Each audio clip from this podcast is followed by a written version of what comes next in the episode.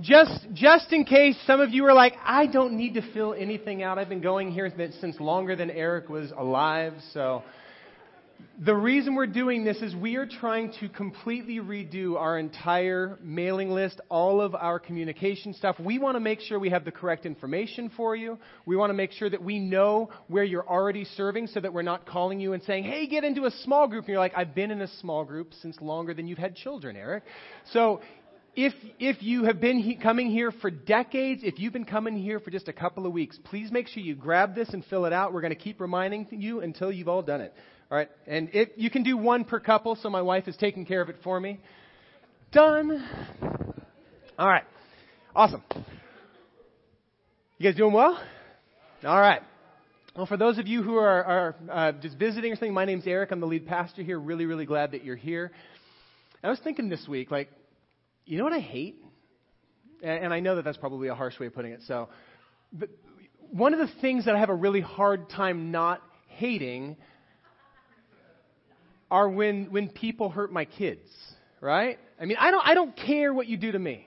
You can talk bad about me. You can, you can try to physically accost me. You can even pay with a check in the checkout line in front of me and there's heaps of forgiveness and I'm gentle. But if you hurt one of my kids, particularly if you hurt them intentionally, or you disregard my son when he's hurting, and you are going to wake a sleeping bear that a lot of times I don't even know is in here. Okay? But the opposite is true as well. If you want to love me, really love me well, you love on my kids.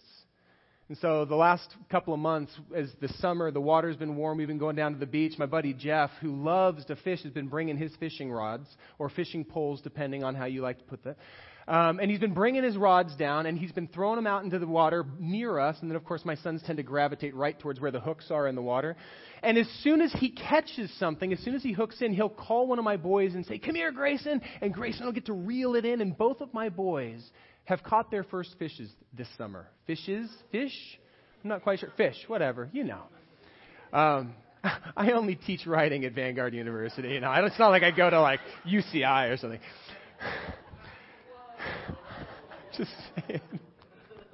This is the whole Vanguard section up front, and they're like, "Oh, seriously? Step off, right?" Because at this point, it's a good thing you're not hurting our children, because we would be coming after you. So, you know, so each of them have caught their own fish for the first time. And to see the look on their face, it's as if Jeff has helped me catch my first fish. So, you know, you want to you wanna hurt me, you hurt my kids. You want to make me mad, you hurt my kids. You want to love on me, love on my kids. I just wanted to get that out of my system. That has nothing to do with anything other than I just wanted you to know. So, anyway, we are in a series that we are calling True, uh, uh, True North was the last one. We're in a series we're calling Brand New. This is one of those mornings, so just bear with us. Brand new. And the point of this series is to look at the brand new thing that Jesus came to inaugurate. It was radically different from the the religious approaches that had dominated the world up to that point and quite honestly continue to dominate religious expression. Doesn't matter what faith you are in, it pretty much wraps up in that there are sacred places where you supposedly can get closer to God if you're there. And within those sacred places, there are sacred people. More often than not, they're men.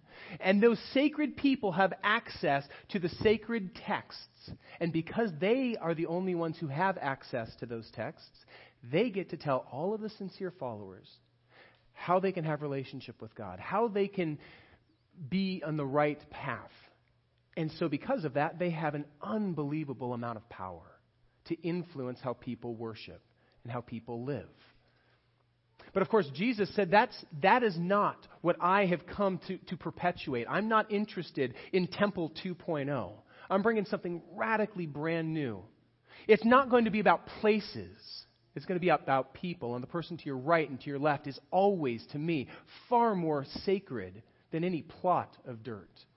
And this is going to be a movement, not a place where we're building monuments, but a movement of people who are known not by their rule following, not by their ability to follow the law, but by their ability to love. That's how people are going to know that they are my followers and that they are reflecting my heart. And for the first few hundred years of the early church, that's what the body of Christ, the, the, the, followers of Jesus were known for. They were an outlawed sect that was perceived as just simply a sect of Judaism. So they didn't even have buildings, they didn't have cathedrals that they could go to.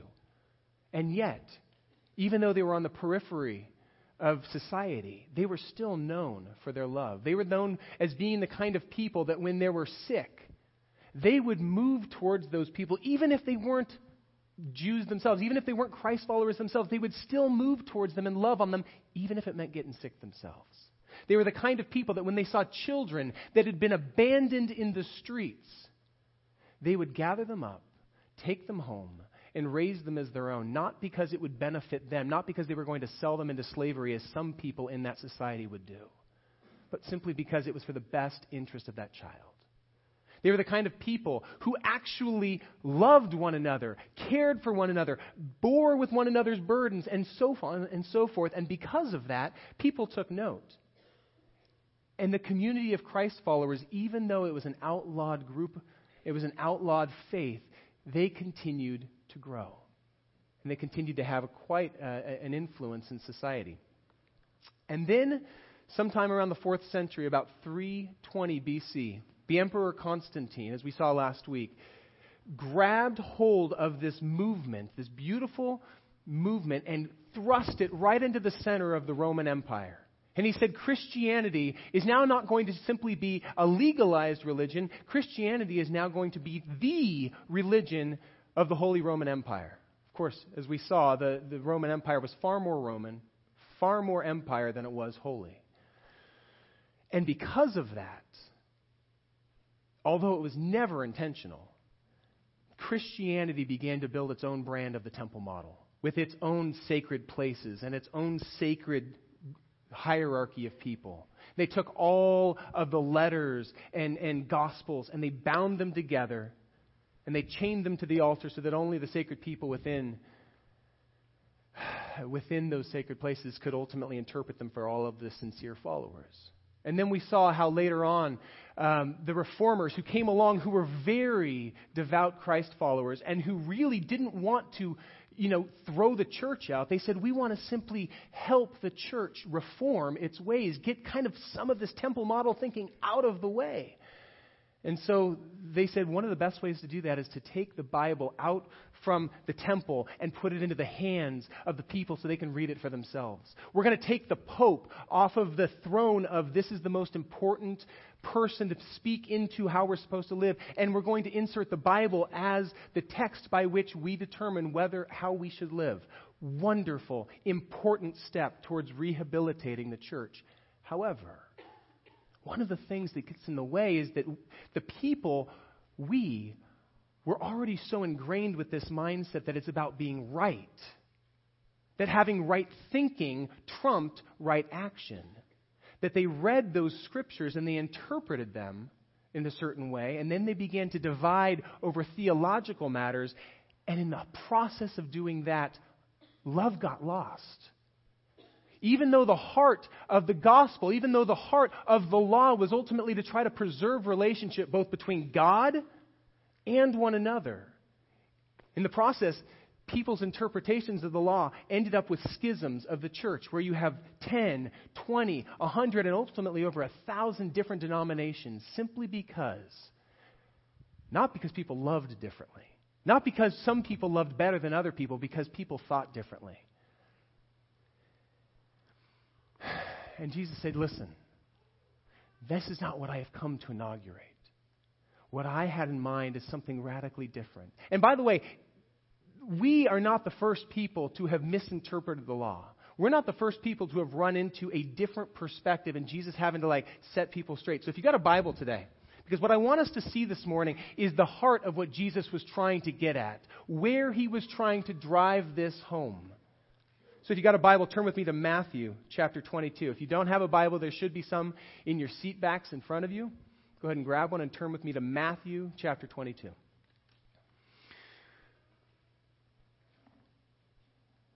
So,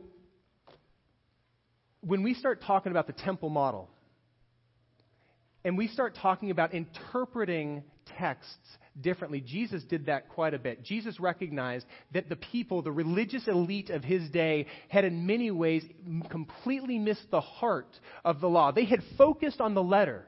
This is what it says. This is how we're supposed to live. And he said, okay, you got that. But you've missed the heart of why God put those in place in the first place. They were to preserve relationship vertically and horizontally. And because he began to reinterpret, get back to the heart of some of these things, he came into the greatest conflict. As if you read any of the Gospels, you'll notice this. He came into the greatest conflict, not with non believers, but with the religious elite of his day, the power brokers, the sacred people within the Jewish hierarchy. Those are the ones he came into greatest conflict with.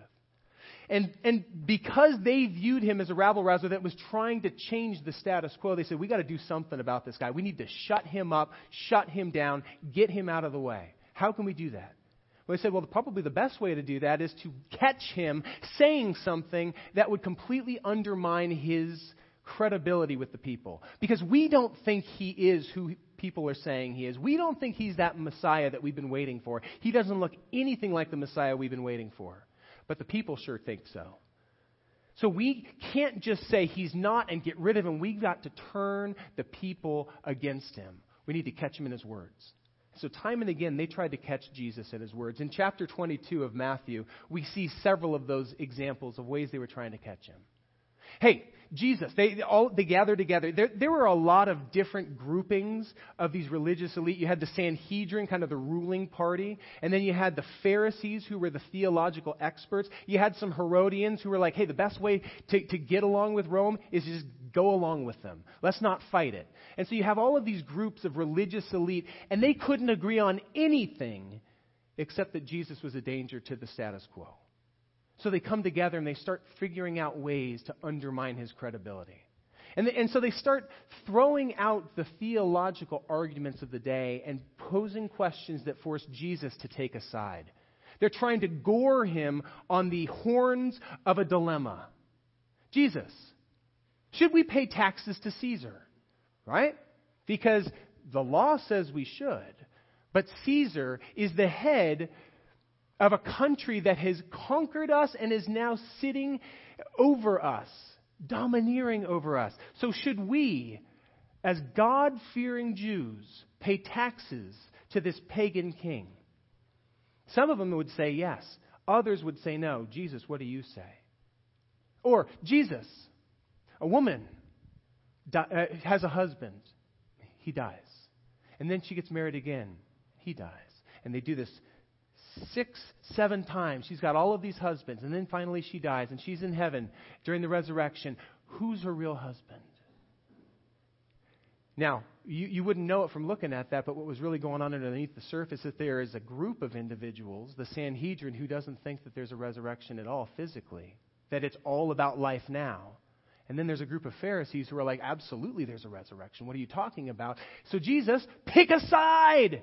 Make somebody angry, make another group happy. Pick a side. And each time that they asked Jesus a question, he recognized they were trying to stumble him, and he would answer the question in such a way that it completely reframes it and gets all of them, not just one party or another, but all of them, to begin realizing that they were coming at it from a completely wrong perspective.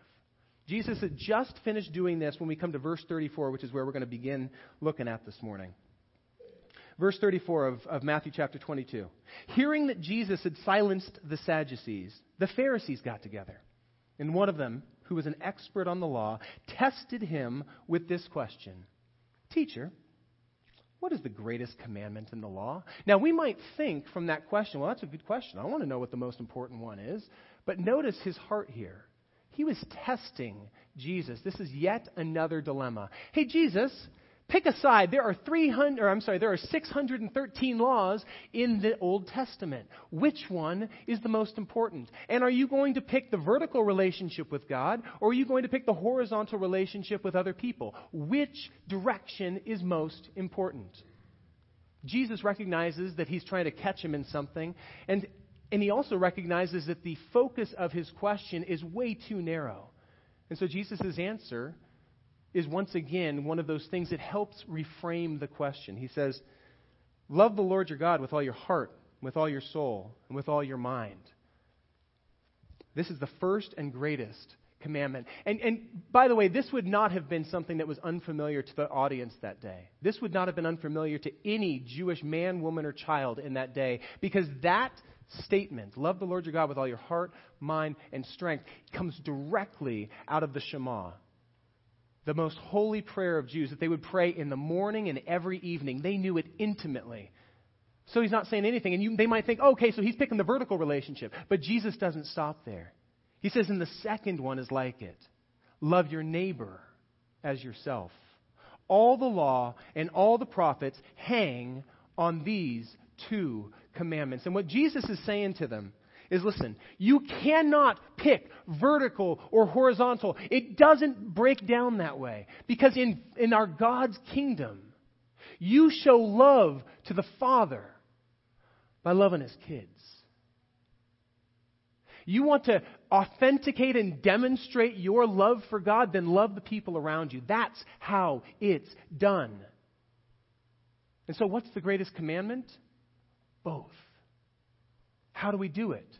We love God by loving the people around us. And by the way, just in case you wondered, all of the law, all of the prophets, all of the Old Testament, all 613 rules, all of your traditions that have been trying to build fences around the law so people wouldn't break it, so they could be more holy, so that somehow it would, it would kind of hurry up the day that the Messiah comes, which is what they believed, which is why they were so zealous about protecting the law, by the way. They believed if they could get all of Israel to keep the law perfectly for just one day, the Messiah would come.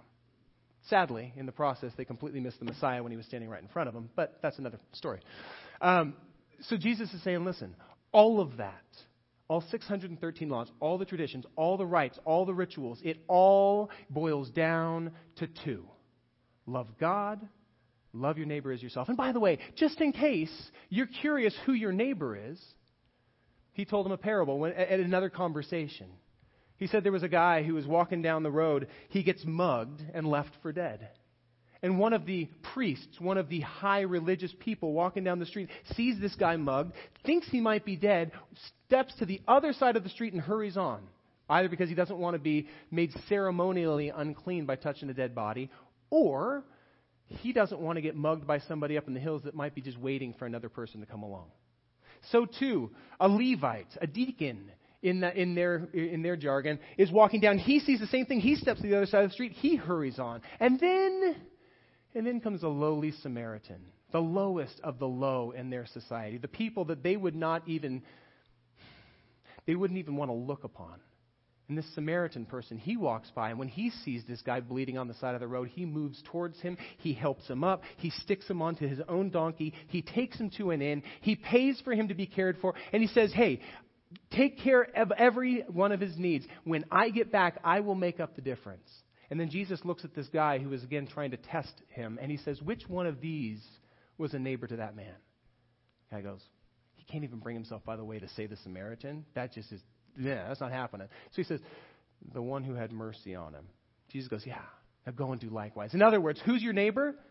Not just the people who look like you, not just the people who think like you, not just the people who vote like you, not just the people who agree with you on whether you should kneel during the anthem.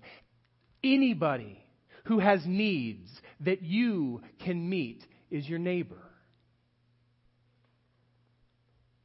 And this is a far cry, by the way, from the temple model. Because the temple model is built, is built about, around rules. It's built around what is right? What is wrong? Where's the line? How close can I get? Because rules, rules are really nice because they're impersonal. A rule is simply a line in the sand. And when it comes to temple minded thinking, we go, okay, there's the rule. Don't get drunk. Because I know the Bible says don't get drunk on wine, which leads to debauchery. Yeah, yeah, yeah.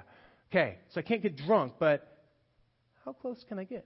You know, how many drinks can I have before I'm like right there? Because, you know, if I'm honest. I kind of like sin. I just, I just don't want to make God mad. So, you know, how close can I get to sin without actually sinning? The temple model mindset is very me focused. It says, God, what do I need to do to make you happy with me so that you will do what I want you to do for me? Because at the end of the day, it's all about me. And Jesus flipped the script completely because when Jesus showed up, he said, ah, ah, ah, ah, ah, it's not about you. It is about the person beside you. If you're a Democrat, it's about the person to your right. If you're a Republican, it's about the person to your left. If you're a racist, it's about the person who looks differently than you do. It's from a different culture than you are from. That is who you're called to love. And so Jesus said things like this. Can we start throwing up? Give me, give me a couple of these verses. John 15, 12. Jesus said, This is my command. Love one another as I have loved you. Next. Luke 6, 27. This one's, this one's not easy. Love your enemies. What? Love my enemy. Do good to those who hate you? I don't think so. Next. Galatians. For the entire law is fulfilled in keeping this one command love your neighbor as yourself. All of the law, all of the prophets, all of the rules boil down to loving your neighbor as yourself. And I, I, I kind of like myself. It, it's kind of the golden rule like, do for others what you would have them do for you. That kind of is in that same line of thinking. This is radically different from temple minded thinking. Because the temple, it's kind of easy to hide in the temple. It's kind of easy to find a way to um, find a loophole. But it's really hard to find a loophole in this, isn't there? It's really hard. So, so let's just try this on for a second. We've been talking about this. I just want to, for, for a moment, throw out a couple of, of things, and let's see how it fits, okay? Do you know why you shouldn't lie? Why shouldn't we lie? I think that our, our, our knee jerk response would be because the Bible tells me to, right? God said, do not lie. It's one of the top 10 commandments. And you'd be absolutely right. And it's extremely important for us to spend time in God's Word because this reveals His heart and this begins to help shape the compass of our, our, internal, our internal compass, our conscience, so that we can begin to recognize what is right and what is wrong. So it's terribly important for us to pay attention to His Word. However, remember, temple minded thinking is all about the rules, all about the, well, this is the reason why. Why shouldn't I lie to somebody? Because the Bible tells me so, is still temple minded thinking. And Jesus would say, hold on a second. The reason that God put that in the top 10, the reason He said, thou shalt not lie, is because He knew that when we lie to somebody, we will hurt them. And so to lie isn't loving. In fact, it will tear down the fabric of a relationship because you will cease to trust the words of the person in front of you, or, or they will cease to trust your word. So, why shouldn't we lie? Sure, the Bible tells us so. But it tells us so because the heart of that command is love your neighbor as yourself. And it's really hard to love your neighbor as yourself when you don't even think they're worthy of the truth and that anywhere that being honest with them would hurt you in some way, you're basically saying, me caring for you is secondary to what's best or most comfortable for me. So why shouldn't we lie? Because it's not loving. Now let's try this one. Why should we be generous? Oh, I know this one. Because the Bible says that if I give God a dollar, He'll give me 10. That works well, right? And I go, well, let's just remember the fact that we live in America. You already have your 10. In fact, you probably already have your 100 in the sense of, from the perspective of the rest of the world, if you woke up this morning and it took you more than a, a second to figure out what to wear because you had more clothes in your closet than you could possibly wear in one day, if you had more food in your refrigerator than you could eat today, and if you had a refrigerator at all, then you are, by the standards of this world, rich. Of course, it doesn't seem like that here in Orange County, where everybody else is more rich than us, therefore we feel poor. But you get the point. Oh, okay, well, how about this? The Bible says that God loves a cheerful giver, and I want God to be good with me. I want Him to be happy with me, so that's why I give. No, that's temple thinking. Yes, the Bible tells us to give, but the Bible tells us to give because God recognizes that our stuff has this tendency to grab hold of our heart, to begin to get control on us. So, one of the reasons why Jesus encourages us to give is because it is a way to loosen the grip of our stuff on us. But that's not the only reason. Because the other reason, and this is very profound, I know it's very, very complicated, so let's just see if it makes sense. When you are generous, it helps the person you're generous to. Okay. Why shouldn't we? Thank you. Why should we avoid gossip? Why should we avoid gossip? Mm. Because the Bible says, Thou shalt not gossip. Okay. But why does it say that? Because when you gossip, you change the way other people perceive that person. That's not very loving. When you gossip, you tear somebody down in order to build yourself back up. Not very loving. Guys, we don't even need a verse to know that gossip hurts because we have experienced the pain of having people speak badly about us and talk about us. You've experienced that, so you don't even need a verse. Thankfully, there is verses that speak to this, but even if there wasn't, it's really hard to love your neighbor as yourself while you're tearing them down, or while you're lying to their face, or while you're being stingy. All right, let's try one more. Why should you not pressure your boyfriend or your girlfriend into having sex? Softballs today, right? Uh, why should we not pressure somebody into having sex? I know, because the Bible says that sex is only for people who are married. One more you got for me, Eric. I heard this one. Right? Or, the reason I shouldn't have sex with my girlfriend or force her to have sex is because God says it's sin, and if I sin, then He's not going to bless me, and I really want Him to bless me. No, no, no, no. That's temple thinking. That is going, God, what do I have to do to make you happy with me so that you'll give me what I want? That's turning him into a cosmic vending machine. That's not who he is. And that is completely unrelational. And we have a very relational God who is all about our relationship with him and all about our relationship with one another. It matters to him. So why shouldn't we pressure our boyfriend or our girlfriend into having sex with us? Because when you pressure anybody to do anything against their will, you create a sadness, a, a regret. And as sons and daughters of God who represent Him, as people who are part of this beautiful movement,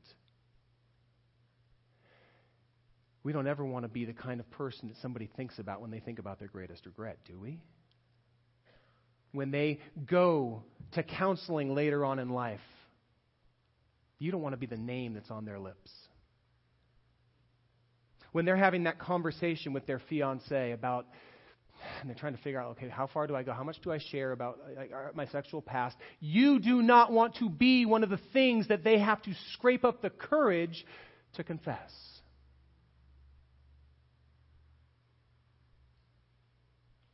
Because pressuring somebody to do anything is not loving your neighbor. That's loving yourself at your neighbor's expense. Right? Oh, but Eric, it's consensual. All right, you got me. No, not really. A couple days, or a couple weeks ago, I came home, and this has a point, so just bear with me here.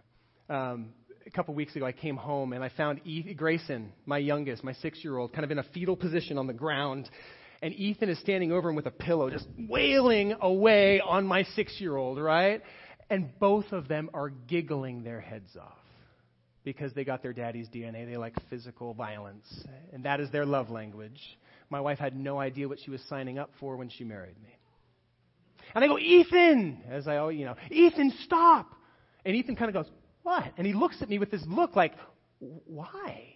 I mean, he, he likes it. He said I could. I go, yeah, yeah, but Ethan, you're going to hurt him. You don't realize your strength. And whether he likes it now or not, in just a moment, he's going to start crying.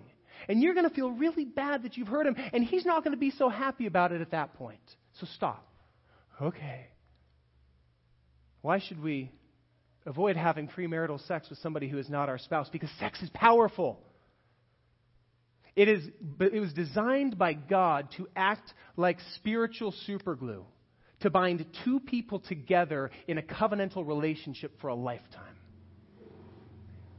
But when we treat that casually, when we bond and we rip, leaving pieces of our soul with them, and we bond and we rip with somebody else, and we leave pieces of ourselves there, we take little pieces of them with us. Bond and rip and bond and rip and bond and rip. Something that is incredibly powerful can also be incredibly destructive. So, why should we avoid having premarital sex? Because God designed it to unite you. And by the way, if you're like, but yeah, but we're, we're engaged, we're good. Oh, you got me again. Not really. Because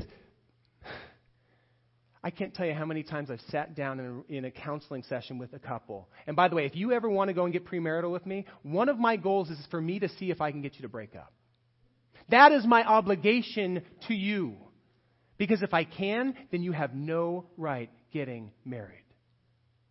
And it's not, I'm not actually literally trying to break you up, but I'm trying to bring up the things that are going to be an issue. And if they become such a great issue that you go, you know what, it's in our best interest, in the best interest of everybody around us for not to get married, great. But I cannot tell you how many times when I sit down with a couple who is already playing house, who are already basically living as if they are married, it doesn't matter how many red flags there may be. They can't see them because they're thinking with their emotions. They're thinking with that physical intimacy that they've already experienced. And I, I hate to say it, but I have, I have married couples that are no longer married. And I don't ever want that to happen. And so that's it. Okay, I'm done with that. You get it. But you get, do you see the reason behind all of these is not the Bible tells me so, although the Bible does tell us in many ways so. The heart behind it is, is this loving? And we don't necessarily even need a verse some of these times to know whether it's loving or not. Going back, let me, let me just finish up the story with Ethan and Grayson and the pillow for a second, because I, I, I, kid you not, I, I walk out of the room, I go into the kitchen, it's not two minutes, I hear Grayson start crying. I run back in, what happened? Grayson's holding his face. Ethan's kind of standing there like, oh, what happened, Ethan? I threw a pillow at him. Ethan, I just told you not to do that. No, you didn't. You told me not to hit him. I didn't hit him, I threw it. This happens regularly in our household. I've got a future attorney in the making. And I'm thinking, do I need to spell it out for you? Was it not enough for me to say, don't hit your brother with a pillow? Obviously, now I need to say, don't hit him, don't throw it, don't kick it at him. But isn't that the same way that we play with God? Particularly when we come with temple minded thinking. God, what's the rule? Where, where does it say in the Bible not to do this? Because if I don't see it, then I can pretty much do it. Because I don't see anywhere in the Bible where it says not to make fun of my friends or the new kid with my friends online. Right? Because the online wasn't invented yet when Jesus wrote the Bible. Jesus didn't write the Bible, by the way. But, but you get the point. It's not in there so I can do it. And we can, we can make excuses all day long, and we can begin to build a gerrymandered theology in which we have cut out space for sin to reside in our hearts and in our actions and feel totally justified because we haven't broken the law. We haven't crossed the line. Jesus doesn't give us that option. Because with love, it's less about an external rule and it's much more about the internal heart of it. And he keeps calling us back time and time again to the heart of why God instituted the law in the first place. And I believe that God sometimes looks down at us and goes, Seriously? Do you need me to spell it out? Or is love your neighbor as yourself not clear enough?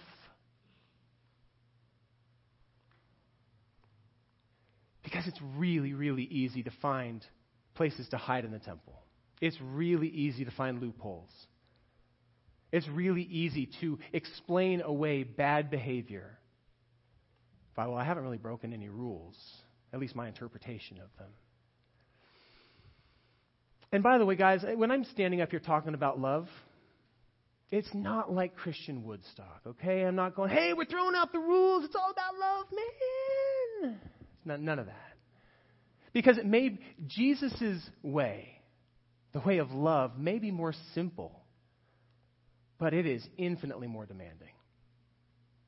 I mean, let's just look at a couple of these verses here.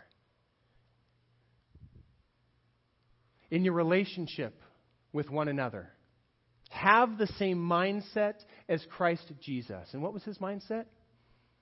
Although being in very nature God, he did not consider himself to be equal. He didn't take hold of that. He didn't try to be equal with God. Instead, he took on the posture of a servant. And he submitted himself even to death on a cross for us. Have the same posture as Christ. Next one. This is my command love one another as I have loved you. And how did Jesus love?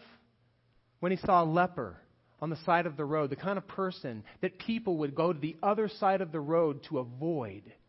He not only moved towards him, he touched him in a humanizing way. He healed him, but he also healed that part of his heart that felt less than human. He washed his disciples' feet. And ultimately, he gave his life so that we could live. That's how he loved us. And he said, Now that I've shown you how to love, it's your turn. Next. Love your enemies. Do good to those who hate you. This flies in the face of what everybody in society would say. No, you hate the people who hate you. You hate them better than they hate you so they won't hate you as much anymore. They will fear you. It's better to be feared than to be loved. And Jesus said, No, no, no. Love your enemies. Pray for those who persecute you.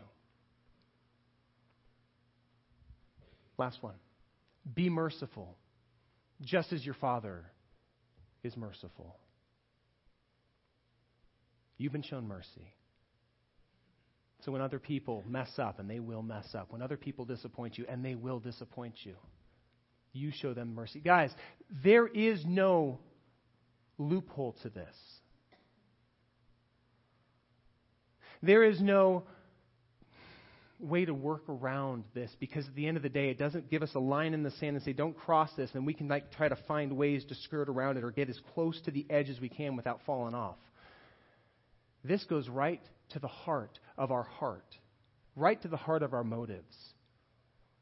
Why am I treating this person this way? And my guess is if you have spent any time in God's Word, and this is tremendously important, because this reveals our Father's heart to us.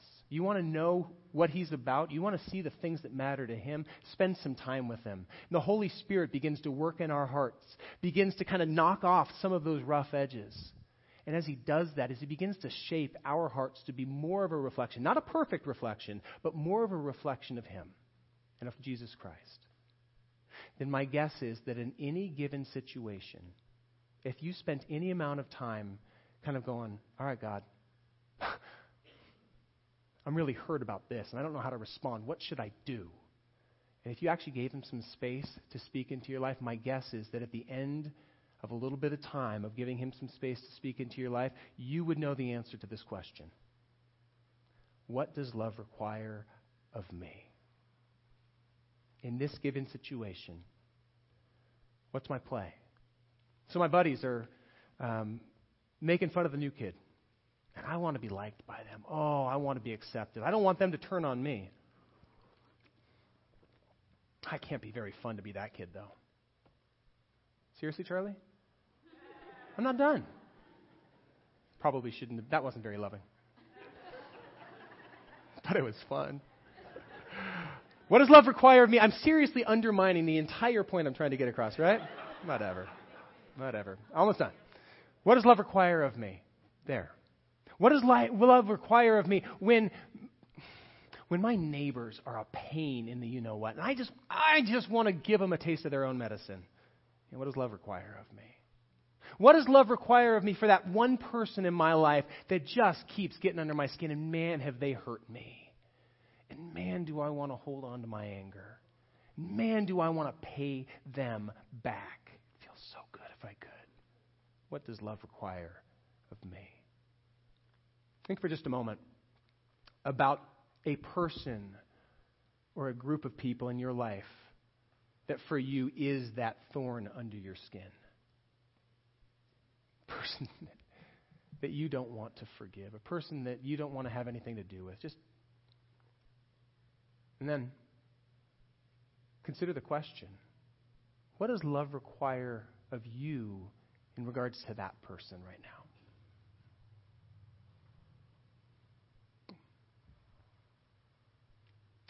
probably something that you need to consider this week. Probably something you need to sit with for a while. I, I doubt that. I mean, you may know automatically. You may know. My guess is there's a part of your flesh that doesn't want to listen, so it's not. It's having a hard time. It's fighting back even right now, considering some of the options that might be coming up. But what does love require of us? Because could you imagine, just for a minute, what our homes would be like if that was the filter through which we made our decisions. That, if that was the filter through which, when we think about our wife or our husband, when we were in a fight with them, what if our thinking is, what does love require of me right now? What would it, how would it change the way we parent if we considered, what does love require of me before we disciplined? How would it change our neighborhoods, our city. If the, if the people who love Jesus, who have been saved by Him, who have been forgiven of so much, turned around and reflected that same love by saying, what, what does love require of me with the neighbors that don't, have any, don't want anything to do with us? With the people who think so radically different from me politically, theologically, the people who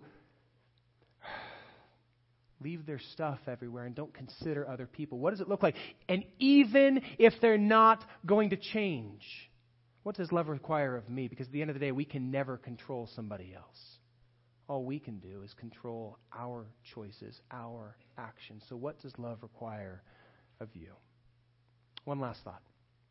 I would imagine that somewhere in these last four weeks, as we've been talking, some of you have been going, Well, Eric, what about God? I mean, we're here to worship God, and you keep saying, Hey, don't worry about God. God is fine with you. Be concerned about the people around you. I kind of feel like you're just downplaying Him, that you're dishonoring him. I mean, even a couple weeks ago, you said if you're going to go offer, you know, a, a, an offering to God, and you realize that somebody's got something against you, if you're coming to church and you're bringing your tithe, and you realize, man, you got in a fight with your neighbor the other day, turn around, go back, and reconcile with that individual. Or you get in a fight with your sweetie on the way in. Your kids are kind of, ah, Go drop them off across the street, go back in your car, maybe go get coffee or just sit in your car and work it out before you come into church. Seriously, Eric? What about God? What about glorifying Him? It's a good question. Thankfully, Jesus answered it. If you've got a Bible, go with me to Matthew chapter 25, just for a moment. We're, we're wrapping up here. But I want us to see this, because this is really, really important. Where's God in this? How do we honor God in the midst of caring for the people around us?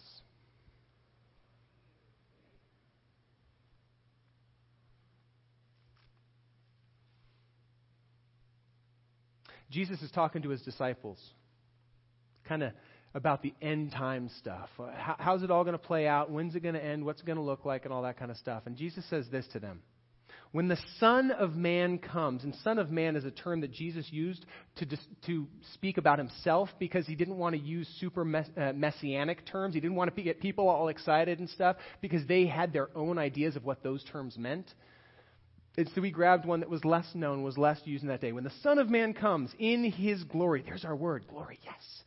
And all the angels are with him, and he, he will sit on his glorious throne. Awesome, okay. Jesus, how do we glorify you? And all the nations will be gathered before him, and he will separate the people from one another as a shepherd separates the sheep from the goats. And we're going, okay, this would have made a lot of sense to the people in Jesus' day because they had sheep and goats all over. They intermixed. You're like, well, which one is which? And he would separate them out. Sheep on the right, goats on the left. It would be like us saying he would separate the Republicans from the Democrats, whichever way you want to go on that. And he says to those on his right, the sheep, he says, the king will say to those on his right, Come, you who are blessed by my Father. Take your inheritance, the kingdom prepared for you since the creation of the world. And right now, all of this group are going, Yes, we made it. We made the cut. And now the king is going to explain why they made the cut. And he says, For I was hungry, and you gave me something to eat. And they're thinking, Do you remember that? I don't know. When did that happen? I don't know. I was thirsty, and you gave me something to drink. You saw Jesus thirsty. Did you give him? No, it wasn't me. Okay? I was a stranger, and you invited me in. When was Jesus here? Why didn't you tell me? I needed clothes, and you clothed me. I was sick, and you looked after me. Jesus gets sick, I guess. I was in prison, and you came to visit me. Jesus broke the law. Oh my gosh. And so then, at this point, they kind of scrape up the courage and go, well, the righteous will answer him, Jesus, Lord, when did we see you hungry and feed you? Or thirsty and give you something to drink? When did we see you a stranger and invite you in? Or needing clothes and clothe you? When did we see you sick or in prison and go and visit you? Because the closest I feel like I've come to seeing you, Jesus, was that one time when the, the, the band was playing that one song that really speaks so powerfully to me. You know the one I'm talking about. And I just felt like when they were playing it, I just felt so close to you. Or, or maybe it was that one time up at that camp where, man, it's like you got a hold of my heart, and I felt so intimately connected with you in that moment. Or maybe it was the time that I went to, to Israel and I was standing on the Mount of Olives right where you stood, and I was reading the passage about when you were standing that same spot. And I'm like, oh my goodness, it's like I'm with him right now.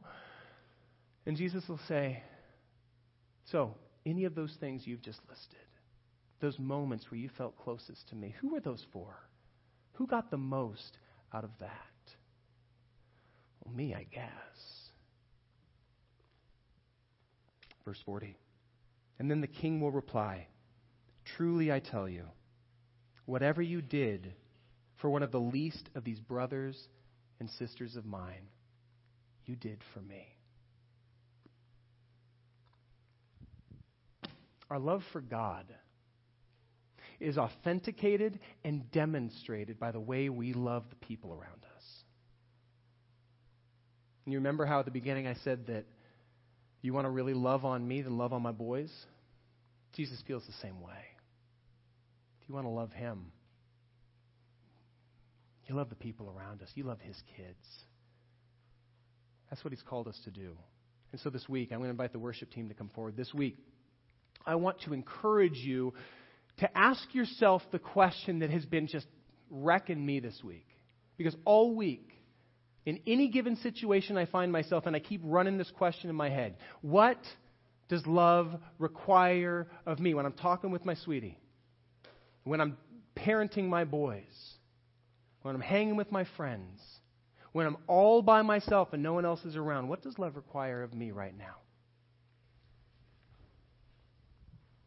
My guess is that if we begin to allow that question to shape us, if we begin to approach Scripture with that same question, it'll take on a whole new feel, a whole new dynamic as you read this.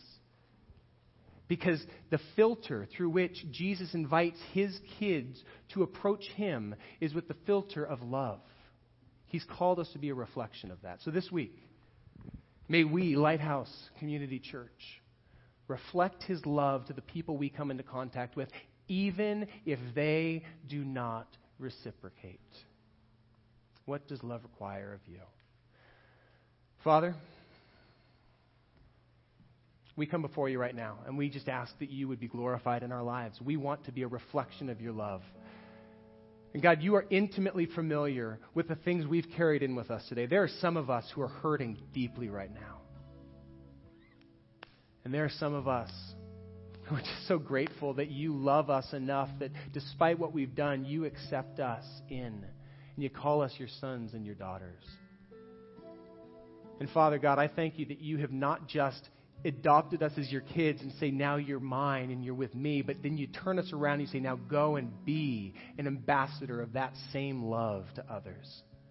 And so I, I look around me. I look beyond the walls of this church down to the Ava apartments over there, and to Ruby and Paul and Beth and others down Rochester over here. People who would never necessarily be willing to step foot into church. May you now fill us up and send us to go be the church beyond the walls of this building. Because it's not about this place, it's about you. And I thank you so much that you invite us to be a part of that. Now, Father, we, we bring the things that are heavy on us. And if there is anybody in here right now who is just feeling heavy and burdened and you want somebody to come alongside you, I'm going to ask some of our pastors, Jeff, if you and um, Jen will be in back there, if a couple of the elders will come up front here, Kathy and I will be up here. If you need prayer for any reason, I guess I'm kind of done praying. Amen. Um, if, you, if you want prayer, come up or go to the back. But let's just worship our God, a God who says, I love you. Now go and love as a reflection of my heart in you.